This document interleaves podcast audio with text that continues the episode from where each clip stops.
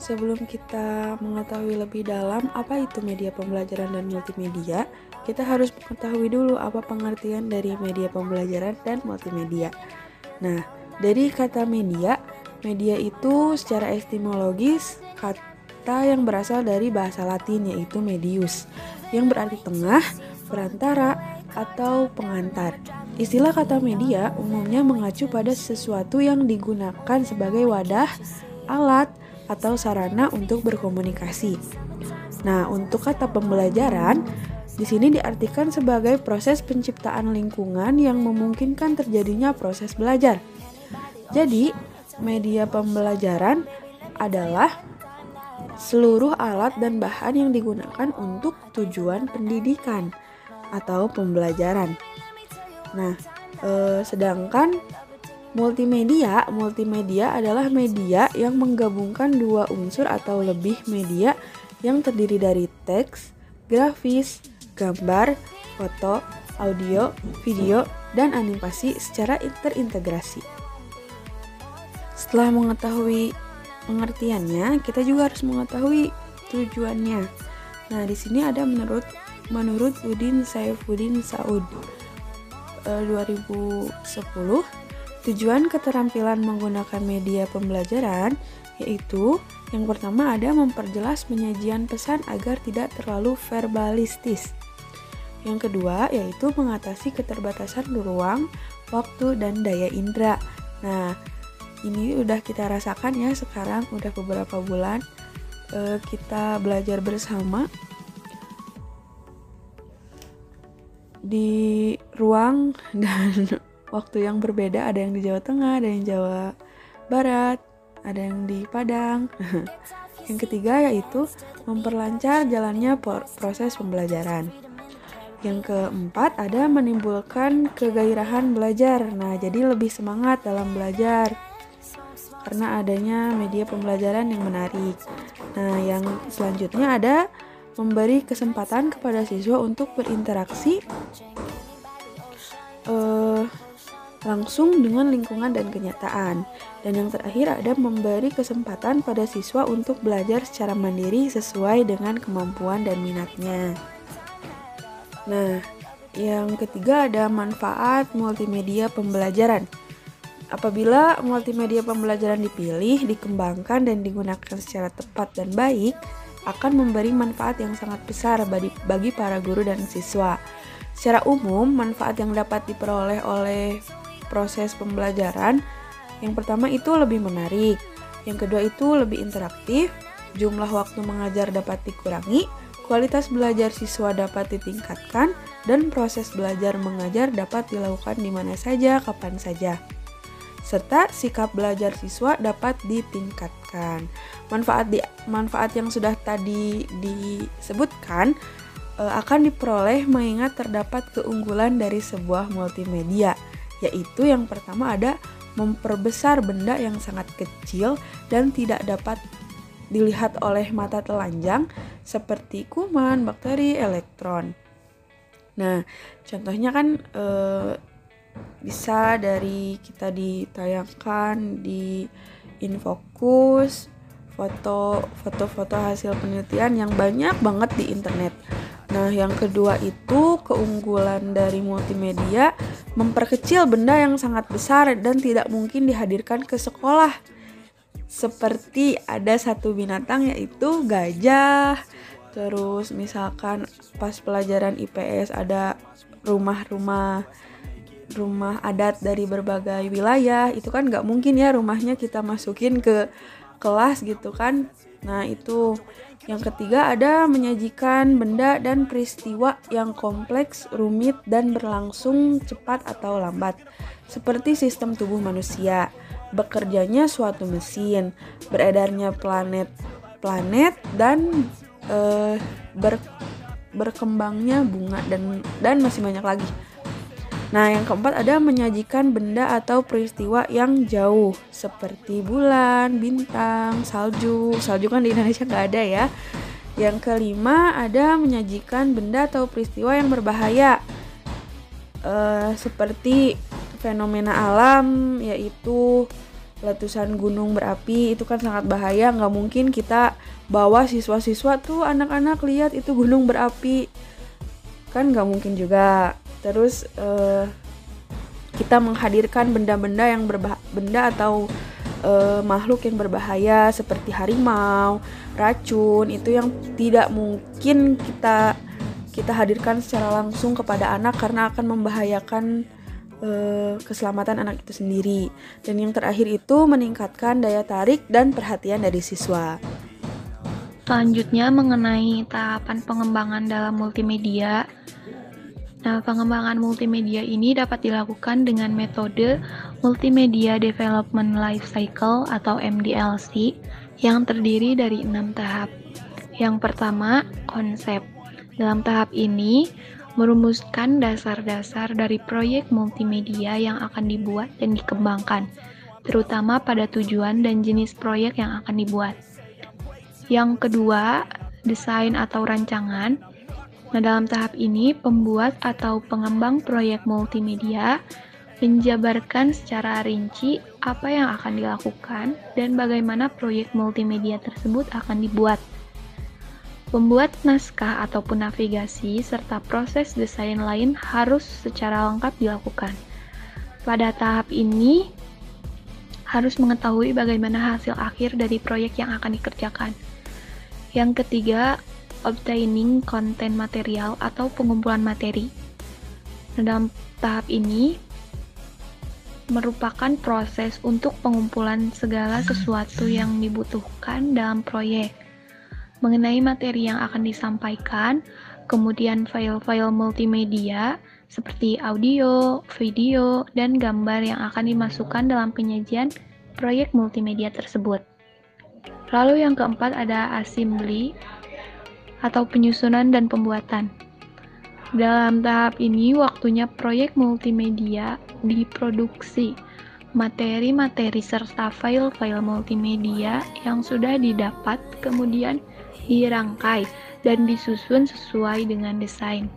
Pada proses ini sangat dibutuhkan kemampuan dari ahli agar mendapatkan hasil yang baik. Lalu yang kelima ada testing atau uji coba. Nah, setelah hasil dari proyek multimedia jadi, perlu dilakukan uji coba. Nah, uji coba ini dilakukan dengan menerapkan hasil dari proyek multimedia tersebut pada pembelajaran secara minor.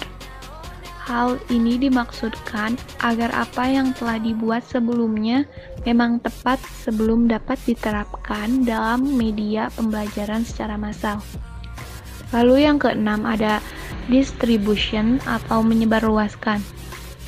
Nah, pada tahap penggandaan dan penyebarluasan hasil kepada pengguna, multimedia perlu dikemas dengan baik sesuai dengan media penyebar luasannya, apakah melalui CD, DVD, download, ataupun media yang lain. Lalu ada juga menurut Pustekom pada 2007 mengemukakan beberapa tahapan dalam pengembangan multimedia pembelajaran. Yang pertama ada tahapan analisis. Nah, tahapan ini juga sering disebut sebagai tahapan praproduksi pengkajian materi dan metodologi yang tepat dalam menentukan jenis multimedia yang akan diproduksi harus dikaji secara matang. Nah, kenapa? Karena setiap mata pelajaran, bahkan dalam setiap kompetensi dasar, memiliki karakteristik tersendiri dalam penyajiannya. Oleh karena itu, maka rancangan program pembelajaran atau RPP harus terlebih dahulu dikerjakan Nah, baru selanjutnya menganalisis serta menentukan jenis multimedia yang tepat untuk dikembangkan. Apakah hanya berbentuk presentasi pembelajaran atau memang harus disampaikan dengan cara simulasi serta animasi. Contohnya seperti penggambaran peristiwa terbentuknya gunung berapi. Ada bidang kajian yang termasuk dalam tahapan ini, yang itu yang pertama ada analisis kebutuhan, yaitu materi yang disajikan harus cukup dan cakup. Materi yang cukup tapi dikaji secara mendalam akan memberikan informasi yang memuaskan dibandingkan banyaknya materi yang disajikan namun dangkal dalam kupasan. Lalu ada analisis instruksional, uh, ada kejelasan sasaran, kejelasan tujuan pembelajaran, kejelasan uraian materi, dan lain-lain. Nah, itu harus dianalisis secermat mungkin. Lalu ada garis besar isi program. Nah, penentuan garis besar isi program multimedia ini harus dipetakan agar tidak melebar dalam kupasan materi. Maka storyboard dalam hal ini sangat membantu dan sangat penting sekali ya guna memberi gambaran kepada pengembang multimedia dalam merancang setiap jendela materi. Lalu yang kedua ada tahapan desain. Nah, kemampuan estetika dalam tahapan desain sangat dominan karena akan berdampak kepada perwajahan dari media tersebut. Penerapan ilmu komposisi mulai dari komposisi garis, bidang, warna, tekstur, dimensi, serta penentuan, penentuan jenis font uh, penggarapan icon, button, banner halus dirancang secermat mungkin. Tahapan desain bukan sekedar merancang multimedia tersebut agar terlihat eye-catching, namun terlebih dari itu juga harus dikaji dari sisi psikologis user. Apakah ditujukan untuk anak-anak atau remaja? Demikian juga dengan pemilihan image, video, audio disesuaikan dengan nilai-nilai kependidikan. Lalu yang ketiga ada tahapan produksi. Nah, tahapan produksi ini mencakup penulisan skrip, penentuan serta pemilihan software programan yang tepat, pengembangan logika programan. Sebelum akhirnya e, itu semua dikemas secara utuh. Lalu yang keempat ada tahapan implementasi. Nah, tahapan ini berhubungan erat dengan pengguna atau user. Sejauh mana media tersebut tepat guna dan tepat sasaran haruslah diuji coba terlebih dahulu untuk kemudian dilakukan revisi pada bagian-bagian yang dirasa perlu direvisi. Lalu yang ketiga ada tahapan produksi. Nah, tahapan produksi ini mencakup penulisan skrip, penentuan serta pemilihan software programan yang tepat, pengembangan logika programan. Sebelum akhirnya e, itu semua dikemas secara utuh. Lalu yang keempat, ada tahapan implementasi. Nah, tahapan ini berhubungan erat dengan pengguna atau user. Sejauh mana media tersebut tepat guna dan tepat sasaran, haruslah diuji coba terlebih dahulu untuk kemudian dilakukan revisi pada bagian-bagian yang dirasa perlu direvisi. Baik materi selanjutnya mengenai karakteristik media dalam multimedia pembelajaran. Sebagai salah satu komponen sistem pembelajaran, pemilihan dan penggunaan multimedia pembelajaran harus memperhatikan karakteristik komponen lain. Nah, seperti tujuan, materi, strategi, dan juga evaluasi pembelajaran. Ada tiga karakteristik multimedia pembelajaran. Yang pertama, memiliki lebih dari satu media yang konvergen, misalnya menggabungkan unsur audio dan visual.